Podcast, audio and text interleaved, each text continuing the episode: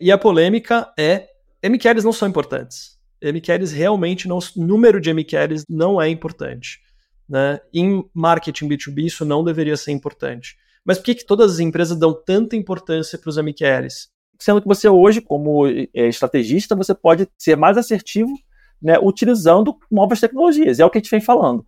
Então, para mim, esses dois motivos são é, assim, fundamentais para você entenda e, e, cada vez menos use os MQLs, porque eu também entendo que não é um, processo do dia para a noite. O resultado, de fato, é a gente gerar novos clientes e gerar novas oportunidades. Você está escutando B2B Insiders. A compra é uma jornada e o nosso aprendizado também. Eu sou o Gabriel Barbosa e, junto com Davi Costa Lima e convidados de peso, vamos levar para você o que há de melhor sobre o marketing B2B em episódios diretos e objetivos. Bem-vindo ao B2B Insiders. Sente com a gente na mesa e boa jornada.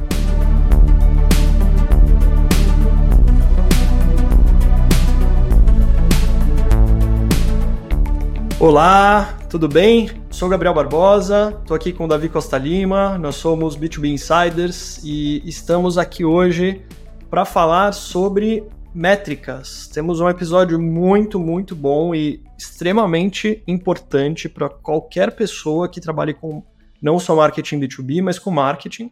Quem está assistindo por vídeo está vendo que eu estou aqui na minha casa de praia, estou aqui curtindo o solzinho e, enfim, estamos aqui num, num, dia bom, final de semana e cada um com uma cerveja na mão, brincadeira, tamo nada. Estamos é, aqui gravando podcast. Ainda não. Ainda não, ainda não. É, vamos lá, então vamos falar sobre métricas, né? Por que, que esse episódio é, ele é tão importante, né? Vamos então primeiro fazer uma definição básica, uma distinção entre o que são metas e o que são métricas. Qual que é a diferença entre meta e métrica? Né? Então, imagina que você vai dirigir um carro e você vai ligar o Waze e qual que é o destino que você coloca no Waze? Né? Isso é a sua meta. Eu preciso chegar naquele lugar. E aí as métricas são o tempo estimado até o lugar, a velocidade que você vai dirigir o carro, elas vão influenciar, digamos, na performance, elas vão influenciar em como você vai chegar naquele destino e se você vai chegar naquele destino. Elas podem te dar mais informações a respeito disso, né? Então, quanto a gente tem de gasolina, etc. Todas essas coisas que estão lá ali no painel do carro são as métricas, né? Mas a meta é o destino que você colocou lá no Waze. E esse tema ele é tão importante porque se o marketing ele escolhe as metas, escolhe uma meta e escolhe métricas que de repente não são as, as mais adequadas para mensurar o trabalho de marketing, tem uma série de consequências, né? E a gente vê no mercado milhares de empresas que passam por uma série de problemas, né? E, e esses problemas que eu vou descrever agora são problemas consequências de uma escolha errada de metas e métricas né? Então, o marketing que não dá resultado, né? O marketing que não é bem visto dentro da empresa porque não está dando resultado. Marketing que não tem uma boa relação com vendas, que tenha atritos com vendas e não trabalha bem com vendas. Marketing operacional, né? Aquele marketing que simplesmente é a pastelaria, né? Alguém vai lá e faz o pedido, o marketing vai lá e resolve. Isso é um problema que tem uma série de questões, mas as metas e métricas elas influenciam muito nesses problemas, né? Só quis fazer essa introdução para a gente chegar na mesma página de por que é tão importante a gente falar sobre metas e métricas de marketing, né? E aí eu vou já emendar com a primeira pergunta para o Davi, que é por que metas e métricas são a conexão entre a estratégia e a tática? Fala aí pessoal, tudo bem? Oi Gabriel. Então, é um prazer estar aqui mais uma vez num novo episódio do B2B Insiders e então vou deixar minhas apresentações de lado e já vou pular aí para a resposta, né? Bom, as métricas, eu acho que, né, continuando na, no, no, campo das analogias, né, eu acho que assim, quando a gente trabalha a ideia do Waze, é muito fácil, porque as métricas já, já estão estabelecidas ali, né, então você sabe basicamente quanto tempo vai demorar, qual é a velocidade, porque são tudo é, conceitos que já são instaurados e, e, totalmente, como posso dizer assim, eles já são disseminados, você não está questionando, né, será que eu, eu uso ou não uso a velocidade do meu carro como uma métrica que vai me indicar o tempo que eu vou chegar no final, né. Só que quando a gente trabalha com, com marketing, né, principalmente agora, nesse novo momento de B2B, a gente está tateando em novas tecnologias, a gente está tateando em novas estratégias, então a gente fica um pouco, às vezes, blindado em relação a será que o que a gente está fazendo é de fato, né? A gente está de fato indo para o nosso destino final. né, levando em consideração que né, quando a gente trabalha B2B, a gente tem é, vendas que são né, mais complexas do que no B2C, que são vendas que elas não são impulsionadas, né, elas não são capitaneadas pelo impulso. Então você tem todo um, um trabalho de construir né, um, uma, uma argumentação e com, enfim, vários pilares aí que a gente vem conversando. E aí vem a pergunta, né? Como saber que eu de fato estou gerando valor? Como saber que de fato estou indo, que a minha estratégia ela está surtindo efeito, já que eu não tenho ainda né, o resultado final, que é, que é a venda, que é a receita, né, eventualmente até ali um, um contato direto com o decisor. Então, antes da, de você sair desse campo estratégico e entrar no campo tático, você precisa, minimamente, porque a gente tem. É, essas métricas também são vivas, né? Mas você precisa pensar sobre quais são essas métricas, exatamente assim, trazendo para o campo prático a minha estratégia.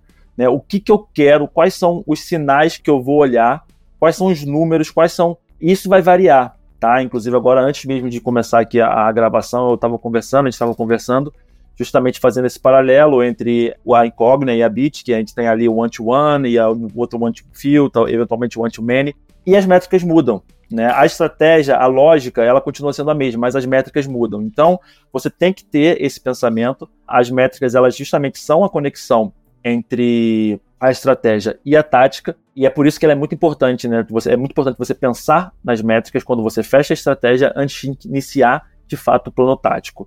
Então, a gente tem a nossa metodologia que a gente fala bastante, eventualmente a gente vai começar a deixar ela um pouco mais clara em nível de, de conteúdo, mas antes de entrar em nível tático, eu diria que é muito importante a gente cair para as métricas. E, trabalhando em nível de métricas, agora eu devolvo para o Gabriel uma grande divisão que existe entre as, são as métricas antecedentes e as métricas resultantes.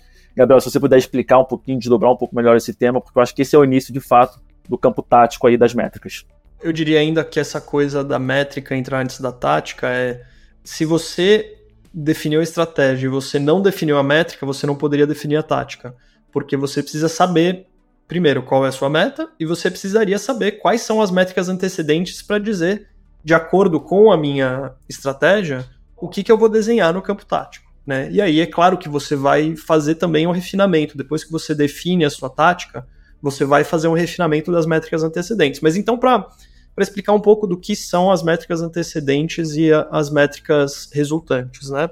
As métricas antecedentes, elas são indicadores que buscam prever o desempenho futuro, enquanto que as métricas é, resultantes, elas refletem o resultado final ou desempenho de uma ação que você fez. Então, voltando para a analogia do carro, né? A métrica resultante é basicamente você olhar para trás e falar, eu cheguei, né? Eu olho para trás e eu, e eu digo que eu consigo chegar. Então, por exemplo, uma meta de receita, uma métrica resultante. Você não vai conseguir dizer se você chegou ou não na receita antes de você chegar, né?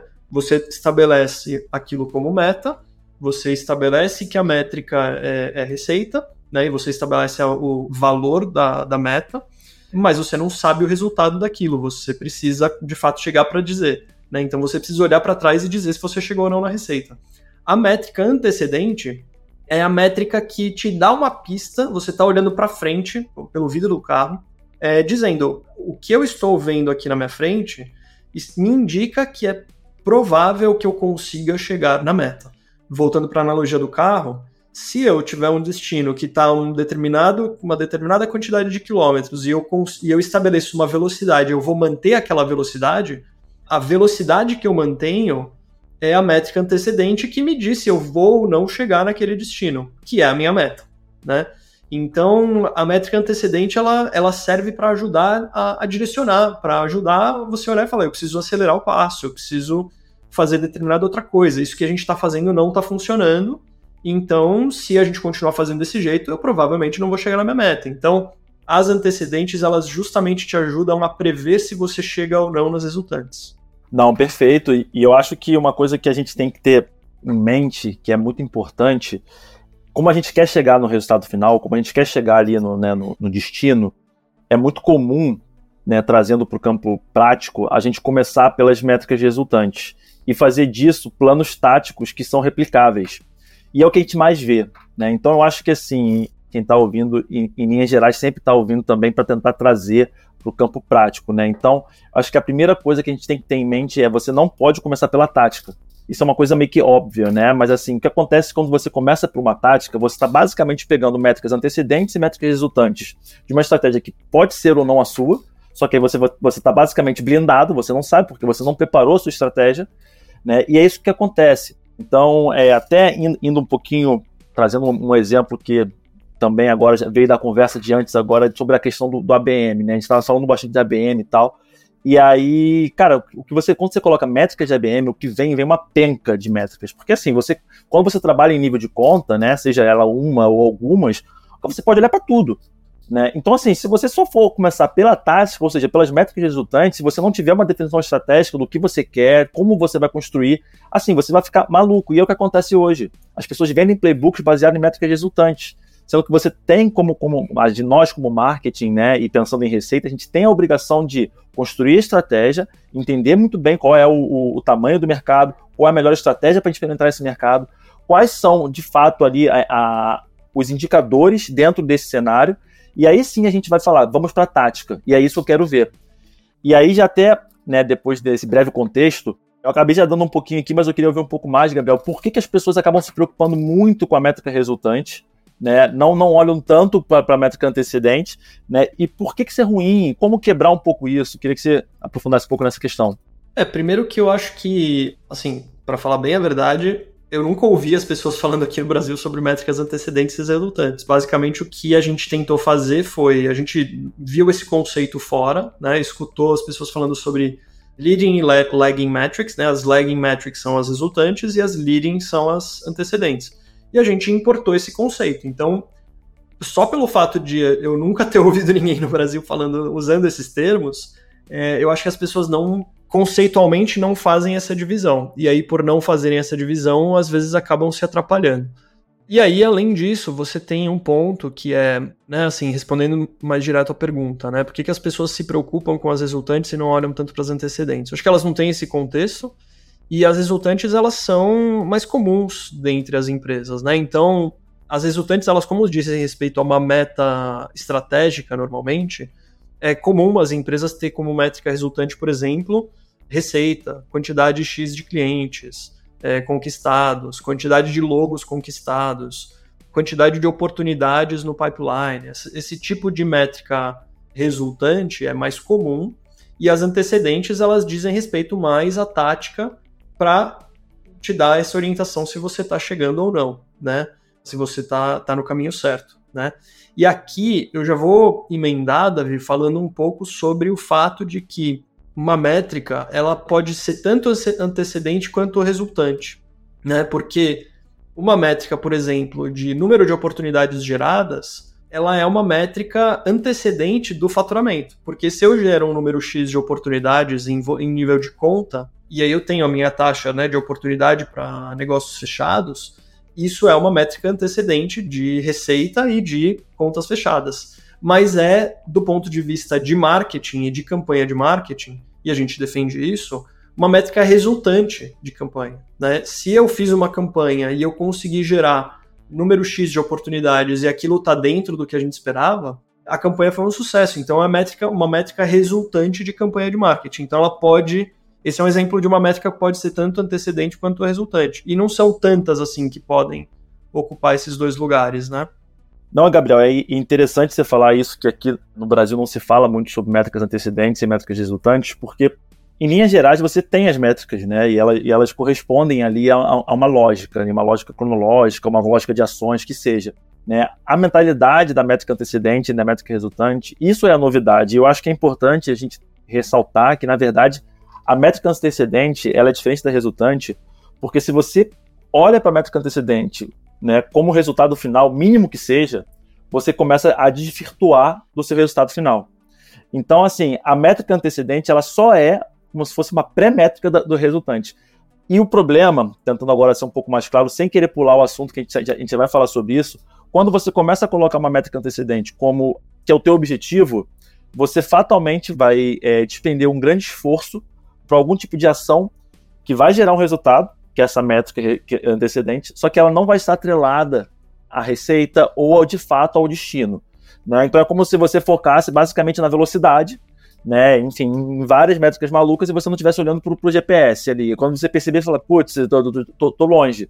Você fez todo o by the book da direção perfeito. Você só errou, né, ali alguma coisa em Minas Gerais. E isso, no marketing especificamente, acontece bastante com os famigerados MQLs, mas a gente vai falar isso um, pouco mais para frente.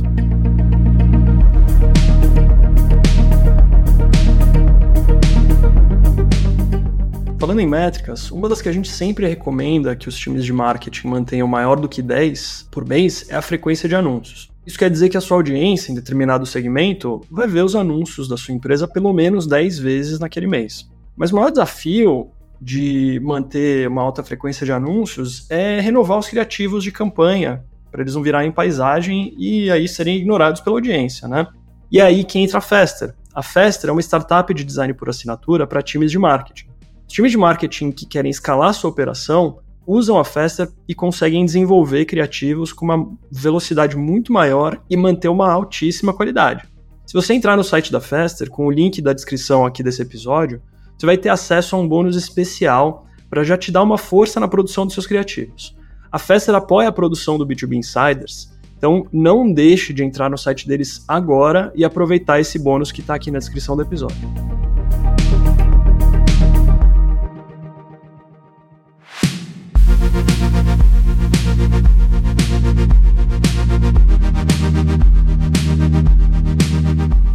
Vamos trazer então agora um pouco para o campo prático, se você puder desdobrar um pouco disso que a gente está conversando já no campo de atuação tática mesmo.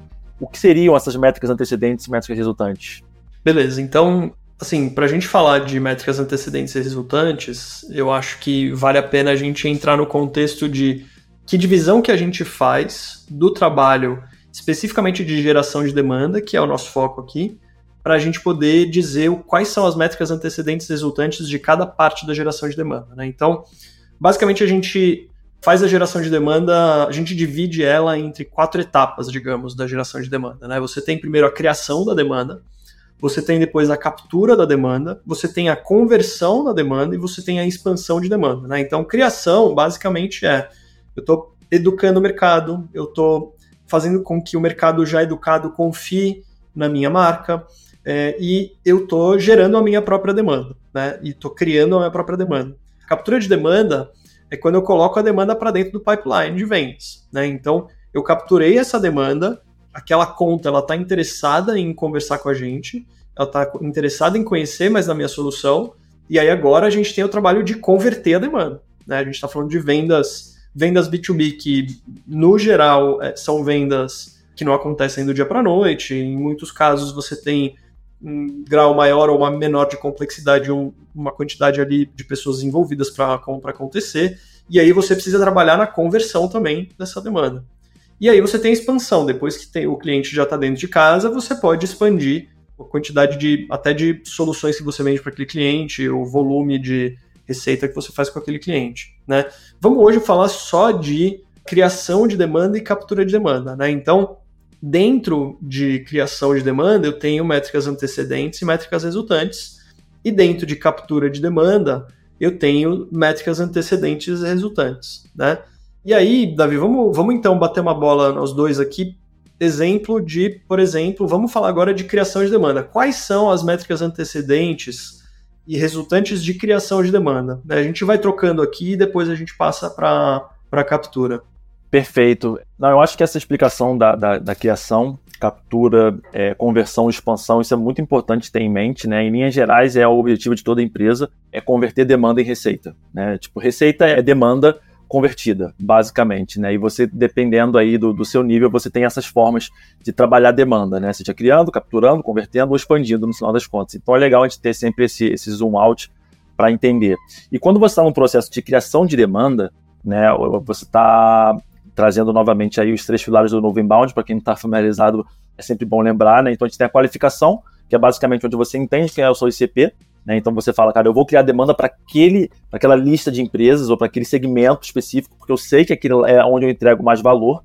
Então, esse é o primeiro pilar dos, dos, dos, três pilares do novo inbound, que é a qualificação, e você começa de fato a criar demanda pelos outros dois, que é a educação e a confiança. E como é que você, então, começa a mensurar se você está ou não está, de fato, educando ou construído confiança. As métricas antecedentes, dentro dessa lógica, utilizando aí, por exemplo, o LinkedIn, que é um, é um, é canal bastante utilizado no contexto do B2B, pode ser desde o, o seu percentual de video completion rate, é o percentual das pessoas que estão assistindo o vídeo, né? Pode ser CTR, ou seja, quantas pessoas estão clicando, indo para o site, isso em nível de redes sociais, né? Pode ser reações, comentários, você pode, isso tudo em termos quantitativos, você pode trazer o qualitativo, você pode, por exemplo, que, clicar nas pessoas que estão interagindo com os posts e ver se elas estão ou não estão dentro do seu ICP, né, que basicamente é o, é o pilar qualificação, né, isso em nível de redes sociais, em nível social, né, social ads, ou, ou paid social, ou organic, se você estiver fazendo, por exemplo, agora um, um trabalho de social selling, que, que, que, pode ser, inclusive, agora impulsionado via ads também aí, com Ford Leadership. E você traz isso também para o seu, seu site, né? E você começa a tirar dados de primeira intenção, first, first party data, que é basicamente você vai saber, cara, as pessoas estão acessando ou não estão acessando as minhas páginas de educação, ou minhas páginas de confiança, que no caso, assim, bem prático, seriam os estudos de caso. Né? Qual o tempo médio que elas estão ficando, né? Estão, estão consumindo esse conteúdo? Qual a taxa de rolagem? Qual o mapa de calor? Tudo isso são métricas que você ainda não está desdobrando isso, né? Em, em, em nada concreto, como por exemplo é nem concreto, resultante seria a palavra. Concreto é, porque você já tem indícios suficientes para entender que, cara, eu estou penetrando o mercado, eu estou aumentando a minha consideração, minha taxa de awareness dentro desse CP, dentro dessa lista de contas que eu já identifiquei, que é onde entrego mais valor. Então, para não ficar aqui é, é, desdobrando muito né, o, o, campo prático, mas é mais ou menos essa a lógica, ou seja, quais são os dados de intenção, e não à toa, né, esse é o termo usado, quais são os dados de intenção em níveis é, antecedentes você consegue capturar para ter um pouco mais de, segurança e atividade, de segurança e assertividade do tipo estou educando e construindo confiança para a lista de contas que eu eventualmente quero converter em, em receita, ou seja, eu estou criando a demanda já demanda. Então eu me alonguei um pouquinho aqui, mas eu acho que consegui pegar bem aí é, no nível tático como seriam as métricas antecedentes de uma, de uma criação de demanda, né? Legal, legal. Então eu vou, eu vou comentar um ponto e aí depois falar da métrica resultante né, é, de, de criação de demanda, para mim, que é a, a principal, e aí você pode desdobrar ela de diferentes maneiras também. Mas uh, é tão importante isso, né, que, de novo, as métricas elas fazem a conexão da, da estratégia com a tática. E tem uma parte na estratégia, a gente tem, se não me engano, no nosso terceiro episódio, que a gente fala sobre dimensionamento de mercado, se você não faz o dimensionamento de mercado e você não determina qual é o seu ICP, o segmento que você vai atrás, você não consegue ter uma dimensão de, né, você não faz o dimensionamento de mercado, você não tem, consegue ter uma dimensão clara do mercado. Então, se eu sei, por exemplo, que eu vou atrás de 200 contas dentro de determinado ICP, eu consigo ter mais ou menos uma ideia de se eu tiver uma quantidade X de contas interessadas é, considerando a minha solução e for um percentual interessante dentro desse universo de quantidade de contas, eu estou fazendo um bom trabalho, né? Então, exemplo, se eu tenho 200 contas, eu faço campanha em seis meses, eu tenho metade dessa lista de contas entrando no meu site, entrando e vendo meus, meus estudos de caso. Na minha visão, é um resultado bastante interessante, né? E aí o que diz se eu, do ponto de vista de criação de demanda, eu cheguei no destino. Né? Qual que é a métrica resultante de criação de demanda? É o dado de intenção. Por isso que sem dimensionamento de mercado e sem dado de intenção, você não consegue ter uma boa métrica, uma boa métrica resultante de, de criação de demanda. Que aí você dimensiona o mercado, eu vejo que eu tenho 200 contas que eu quero atingir naquele CP. E eu uso dados de intenção para saber quais são as páginas que essa, essas contas estão entrando. Essas contas estão entrando na página de preço ou não estão entrando na página de preço? Elas estão considerando fazer uma demo ou não estão porque estão assistindo o vídeo da demo? É, são todos os dados de intenção que vão me mostrar se as minhas campanhas de criação de demanda estão sendo um sucesso ou não estão, né? E aí esse é o, digamos, o primeiro passo, né? Eu gerando intenção e chegando na minha métrica resultante estabelecida de intenção, né? Eu, eu quero gerar intenção em 30% da minha lista. Né? Essa pode ser a minha métrica resultante do, do semestre, considerando a campanha que eu vou fazer. É, aí você chegou, ótimo. Aí agora está na hora da gente partir para a captura dessa demanda. Né? E aí, então, vou levantar a bola e, e perguntar para você, Davi. Como que, então, a gente, aí a gente entra na captura de demanda? Quais são as métricas aplicadas à captura de demanda que você vê como métricas resultantes e antecedentes.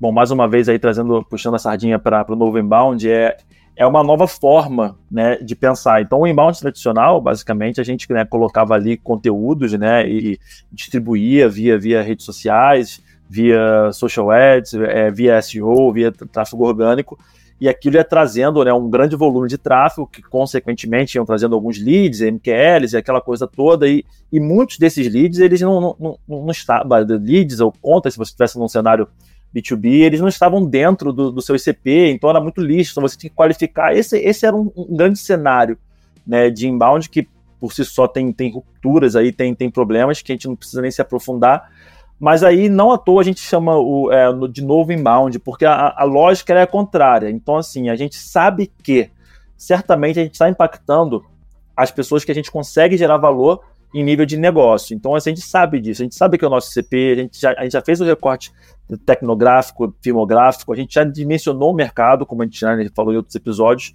mas daí cria-se um novo desafio, né? Como saber que de fato eu estou conseguindo né, expandir essa, essa minha comunicação, que eu estou sendo efetivo com a minha estratégia. Né? Então eu acho que realmente tem essas três coisas, que é do, do da consideração, né, awareness, consideração e intenção. E hoje a gente tem aí um, aparato de tecnologias que nos suportam, que nos dão né, um apoio nisso. E aí eu acho que até uma coisa bacana que você estava falando de métricas resultantes, uma métrica resultante de uma, uma boa estratégia né, de novo inbound, de educação, de confiança, é o ciclo de vendas. Né? Então, assim, quando você tem um ciclo de vendas é, menor, isso acontece por alguns motivos. Né? Um deles é a, a conta está educada, ela está confiando na, em, em, você, ou seja, ela sabe que você precisa, ela sabe que ela precisa da, dessa solução, da sua solução, né? e ela sabe que ela pode confiar em você. Né? Então, em linhas gerais, até aqui fazendo aqui um, um pequeno parênteses, né, campanhas de, de, de, conversão de demanda, geralmente você tende a ir mais para confiança do que para educação. Porque a pessoa já está no pipeline, ela já entende que, porra, eu preciso dessa solução. Então, o que vai fazer ela, ela teoricamente, tomar a decisão mais fácil? Confiança. Né, do tipo, não, então é, é, é essa empresa aqui, o B2B Insiders, é, é, é, eles vão me ajudar. E um pouco de produto também, né? Porque aí você vai entrar mais no, nas, nos detalhes, na, né, no, na, nas intrincâncias do seu produto, como que o seu produto funciona, por que, que ele é, tem o diferencial, né? Você tem um, tem um convencimento talvez um pouco maior. E quanto melhor o trabalho feito nessa etapa, mais rápido mesmo você vai fechar. vendas vai ter menos trabalho para conseguir fechar aquela conta, né? Sim, ah, e pro, produto é um, é, um, é um tipo de conteúdo é, é, engraçado, porque ele pode ser tanto educação quanto confiança. Né? Então você, você trabalha os dois, né? Você, a, eu acho que no primeiro momento ele é mais uma confiança do que uma educação, porque a educação ela vem depois. Depois você vai ensinar ele como usar o seu produto. Né? Em, no, no, primeiro momento é basicamente fazer com que ele olhe e confie, fala, cara, essa solução ela realmente é, ela, ela visualmente me agrada, né? Você quebra pequenas objeções, você mostra ali as capacidades dos seus features aplicados ao seu dashboard, né? Ao seu né, UX é, real e, explicando também, né? Quais são os desdobramentos práticos do seu produto. Então, acho que no final acaba caindo um pouquinho mais para confiança e óbvio que aí logo depois vai, vai ser a educação, você vai ter que mostrar tudo que você pode alcançar com o seu produto. E aí, até para concluir, né, quando você tem captura de demanda, você vai ter claramente, né, a gente já falou de criação, agora a captura, as métricas resultantes são de fato a, a, as oportunidades geradas, né? Então você vai ter aí as contas qualificadas que vão estar dentro do pipeline por uma levantada de mão. Mas quais seriam, no caso, as métricas antecedentes né, de, de uma captura de demanda? E aí eu acho que é bem interessante você fatiar mesmo essa né, consideração, awareness, consideração e intenção. Então você tem, por exemplo, ali, páginas de alta intenção. Geralmente são páginas que você não está nem educando nem, nem construindo uma confiança. Né? Você está falando de, de si. Né? Então, assim, preço, como funciona a, a, a, sua precificação. Isso é muito. Eu sempre falo, né? Tipo assim, você não precisa necessariamente ter o preço tipo massagem, assim, tipo, ah, a, preço A, preço B, preço C. Você pode ter uma volumetria, você tem uma lógica de precificação, você pode ter uma página especificamente explicando como é que funciona, por mais que você não fale sobre preço. E qual é a ideia? A ideia é que quem entra nessa página minimamente já tem algum tipo de curiosidade em relação, ou seja, está minimamente educado, já passou por algum nível de confiança, já está numa etapa do tipo assim, cara, considera ou não pagar por isso, né? Que é no novo inbound a etapa de qualificação, inclusive, né? Se você tiver preço, por exemplo, a pessoa vai se qualificar ali. Sim. Você, ela vai olhar e vai falar, putz, isso aqui não é para Exatamente, mim. exatamente. Essa parte da qualificação, da página de preço é importantíssima, né? Porque, por exemplo, se você sabe que o seu ICP, né, ele tem que minimamente gastar X ou ter um faturamento X ou Y, você tem que deixar isso bem claro né? Digamos que esse seja um, uma linha de corte para você, né? Essa página de preço, ela, vai, ela tem que deixar bem claro, cara, para quem é e para quem não é. Porque se você não deixa isso de forma clara, a pessoa ela pode entrar lá falar, pô, maravilha, quero conhecer um pouco mais, tá totalmente fora do seu ICP, por, questões de faturamento, tamanho de empresa, qualquer outro né, é, filmo, é, dado filmográfico que você tenha que defina seu ICP. Então, o objetivo é justamente esse, você qualificar né, e não colocar para dentro como uma métrica resultante algo que não é uma métrica resultante, porque essa pessoa não vai estar dentro do seu CP e eventualmente ela não vai ser convertida em demanda, em, em, em receita. Então, acho que talvez tenha ficado um pouco confuso aqui, mas é, é por aí.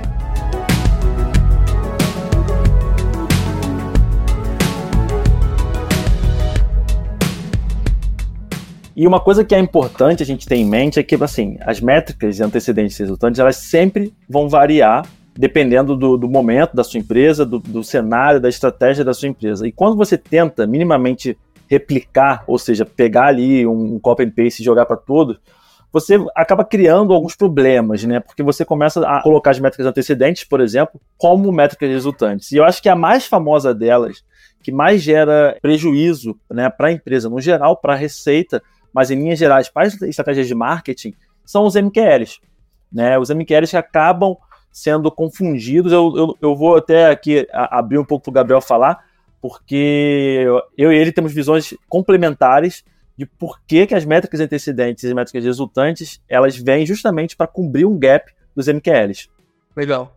Então, a gente falou um pouco, deu alguns exemplos de métricas antecedentes e métricas resultantes, e a gente não falou de MQL, né? Então, quer dizer que MQL não são uma métrica importante, né? E se não são, por que, que as empresas dão tanta importância para os MQLs? E vamos gerar polêmica aqui. É, e a polêmica é: MQLs não são importantes. MQLs realmente não. número de MQLs não, não é importante. Em marketing B2B, isso não deveria ser importante. Mas por que, que todas as empresas dão tanta importância para os MQLs? Porque tem muita empresa que usa MQL como uma meta, né? o, digamos, o velho inbound usava MQL como uma, uma métrica e para muita empresa isso passou a virar meta, né?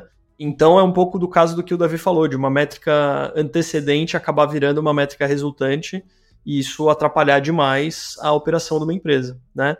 Mesmo as empresas não entendendo esse conceito entre né, essa diferença entre métricas antecedentes e resultantes, acabaram fazendo isso de utilizar os MQLs em muitos casos, como uma métrica resultante. E o que acontece é que isso, né, assim, uh, isso causa o problema entre. É, é uma das causas entre o, do problema de marketing e vendas, né? De atritos entre, entre marketing e vendas. E vendas chegar e falar, putz, mas marketing. É, marketing não está entregando lead decente para gente. E marketing fala, não, mas eu entreguei tantos MQLs. Enfim, aí, gente, aí fica esse, esse, atrito entre marketing e vendas. Marketing bateu super a meta de geração de MQLs e vendas não bate a meta de receita. E aí fica esse jogo de empurra, né, de quem que é a culpa, né, e fica um time, não, não é um time coeso trabalhando junto. Então acho que esse é o principal ponto, assim, de por que, que a MQL não deveria ser nem meta e nem métrica. E aí, Davi, como você falou, a gente tem uma visão complementar aqui, e aí vou te fazer, vou te voltar com uma outra pergunta agora para você também comentar. É, né, falei que os MQLs eles não deveriam ser considerados uma métrica resultante, né? Porque o, o resultado de fato é a gente gerar, gerar novos clientes e gerar novas oportunidades. Então, se você puder comentar um pouco sobre todo esse ponto, porque é, eu acho que é o, no final o, o, as métricas antecedentes resultantes elas vêm para derrubar o MQL como métrica resultante ou antecedente.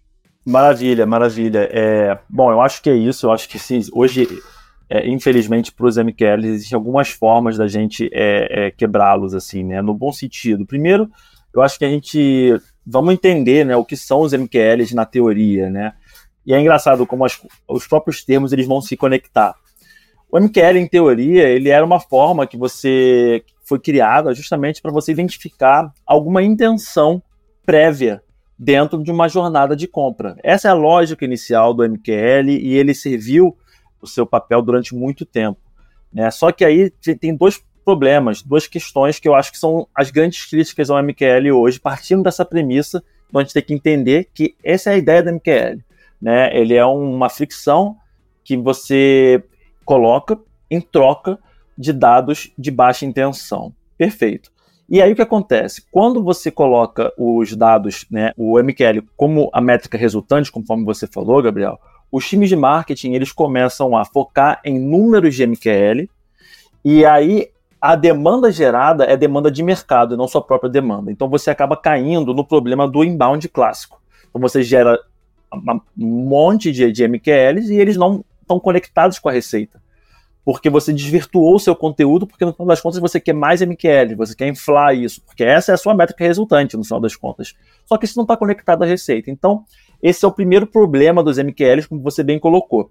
Né? E o segundo problema do MQL não é nenhum problema, eu acho que é até uma evolução dos MQLs, é uns dados de intenção. Então, se você tem na teoria a ideia de que, poxa, eu tenho um MQL para justamente identificar minimamente ali uma intenção que existe, né? Isso funcionava bem em 2012.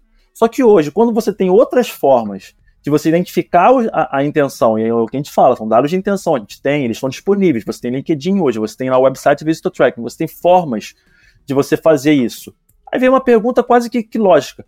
Por que você vai colocar fricção no seu processo de educação, no seu processo de confiança, com gated content, né? E aí eu não vou entrar nem nessa polêmica do tipo, ah, deve ser gated, deve ser ungated. A questão não é essa. A questão ela, ela é conceitual em linha de, cara, você está acelerando ou você está criando fricção na jornada de compra. Então, eu acho que tem essas duas questões que são é, é primordiais para entender que o MQL, como métrica resultante, ele gera demanda de mercado e não demanda para você, ou seja, você infla o seu CRM, você coloca uma porrada de gente, coloca SDR para atender, para nutrir, qualificar e o caramba, e não funciona, não vai, isso não vai virar receita, porque no final das contas você está criando conteúdo desvirtuado, você contratou uma agência que entrega quatro conteúdos para você, e todos eles são muito, muito pobres e não estão alinhados com a receita.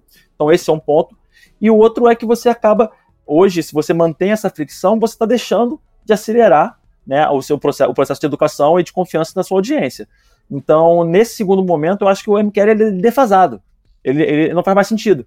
Você está basicamente utilizando uma tática, né, caindo para o campo tático de 10 anos atrás, pra, sendo que você hoje, como é, estrategista, você pode ser mais assertivo né, utilizando novas tecnologias. É o que a gente vem falando. Então, para mim, esses dois motivos são é, assim, fundamentais para você entenda e, e, cada vez menos use o, o, os MQLs, porque eu também entendo que não é um, processo do dia para a noite. É um processo que você também vai ter que fazer uma educação prévia, você vai ter que fazer um buy interno. Então é, é, o nosso trabalho aqui, mas assim, é, é isso, MQL está fora de moda. Exato. É, e aí, assim, quando a gente, a gente já falou algumas vezes sobre isso e fala frequentemente disso no LinkedIn e no, e no grupo do B2B Insiders, é, tá, mas o que, que acontece com os MQLs então, né? Assim, MQLs vão continuar existindo, no sentido em que sempre vai entrar tanto um lead quanto MQL, qualquer nome que a gente quiser dar para isso, um contato no CRM vai existir. Né? Ele, se ele preenche um formulário porque ele está interessado no seu produto, ele vai entrar no CRM, mas isso não é métrica de nada. Isso faz simplesmente parte da operação. Né? E uma outra coisa que algumas pessoas já me, já me falaram, né? Ah, mas o MQL ele poderia ser uma métrica antecedente, porque se você, por exemplo, mede o MQL e mede também a taxa de conversão de MQL para SQL, aí você consegue aferir a taxa, a qualidade do MQL. Mas assim, mesmo que ele converta, ele não diz nada, mesmo que ele converta de MQL para SQL, por exemplo, ele não diz nada a respeito da intenção real de compra, né? E tava dando exemplo pro Davi, né, aqui até no papo que a gente tava tendo antes de ter o episódio, aconteceu essa semana. A gente aqui na Incógnita gerou uma reunião super interessante e esse é um outro ponto, né? É, reunião marcada, é, isso também não deveria ser meta de nada. Mas assim, vamos pegar essas duas métricas, MQL e reunião marcada. Essa semana eu gerei uma, um baita do MQL, uma baleia, uma super empresa que a gente estava super afim de conquistar na Incógnita, estamos super afim de conquistar a gente conseguiu marcar uma reunião, né? A gente, marketing junto com vendas, fizemos ações e com outbound, campanha mais outbound, conseguimos de fato gerar uma reunião. E o cliente chegou, estava super curioso, quis entender sobre a solução, mas ele estava usando um concorrente. Ele falou: Eu fechei um contrato com um concorrente faz um mês e esse contrato tem um ano de contrato.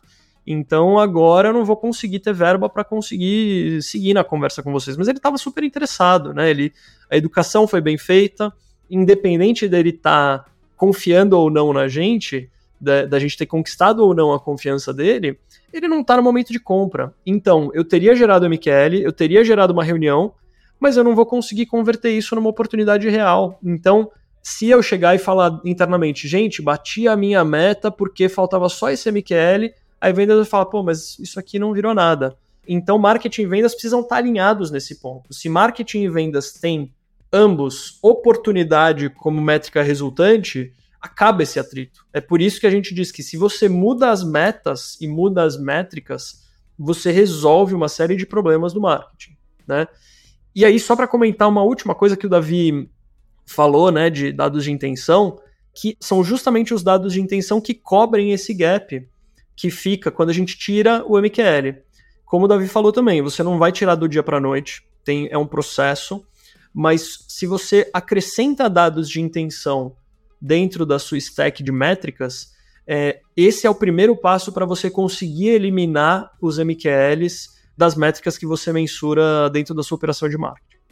É, eu acho que o, o, o grande, talvez assim, a grande lição desse, desse episódio é justamente essa, assim, sabe? É, é, uma, é uma mudança de mentalidade.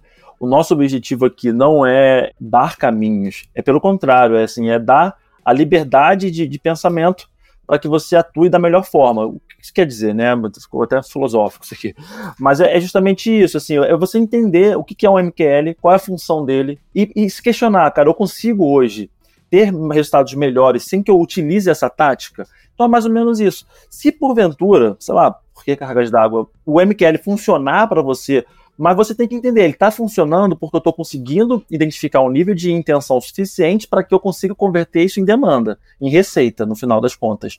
Né? Então, beleza, então você está utilizando a, a, metodologia do MQL da forma que ela deveria.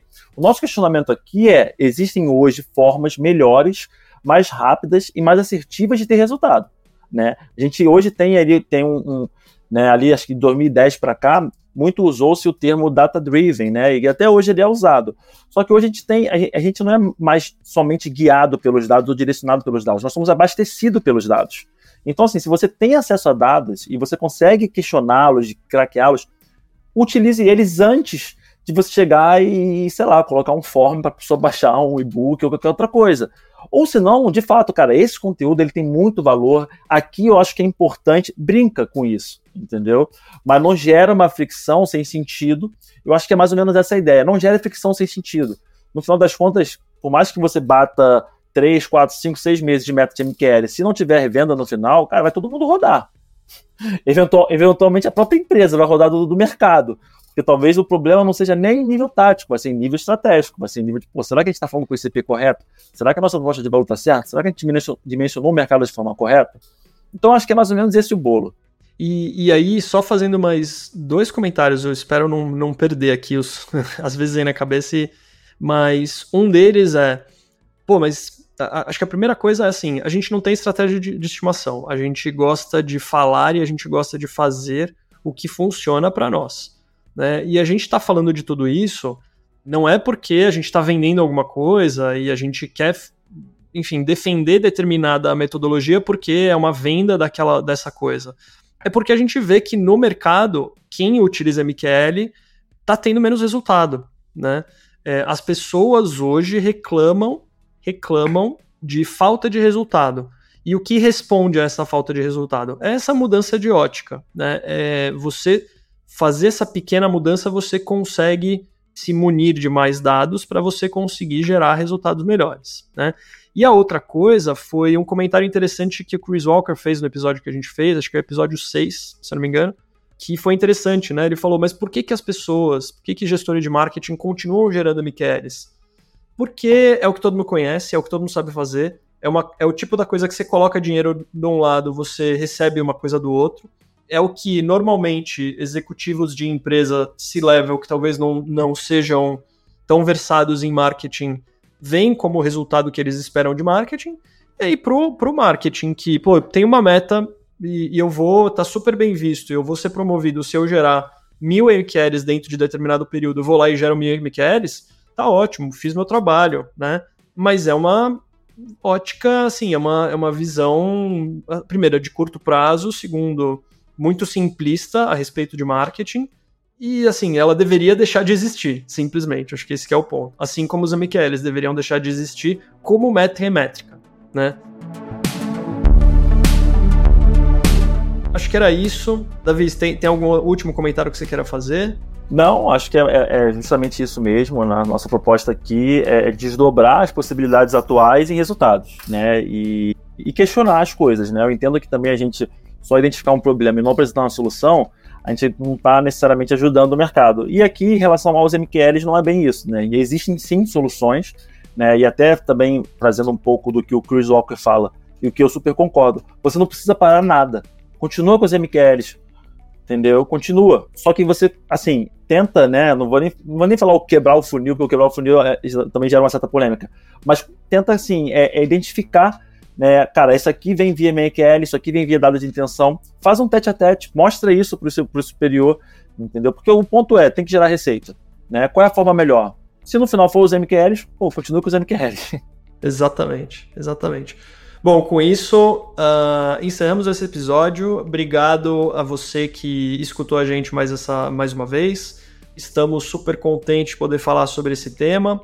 E o, o, tema métricas não termina aqui. A gente vai ter um episódio em que a gente vai falar na, mais na prática de quais métricas a gente vê como as métricas antecedentes e resultantes interessantes. É, a gente vai desenhar cenários e a gente vai ter um outro episódio de métricas com é, uma convidada super especial. Então, fiquem ligados nos próximos episódios do B2B Insiders e até a próxima.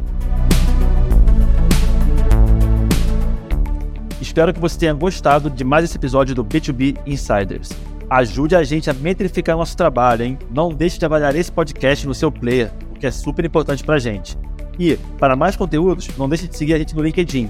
Gabriel Barbosa, com Z, e Davi, com D no final, Costa Lima. Os links estão na descrição e te esperamos por lá.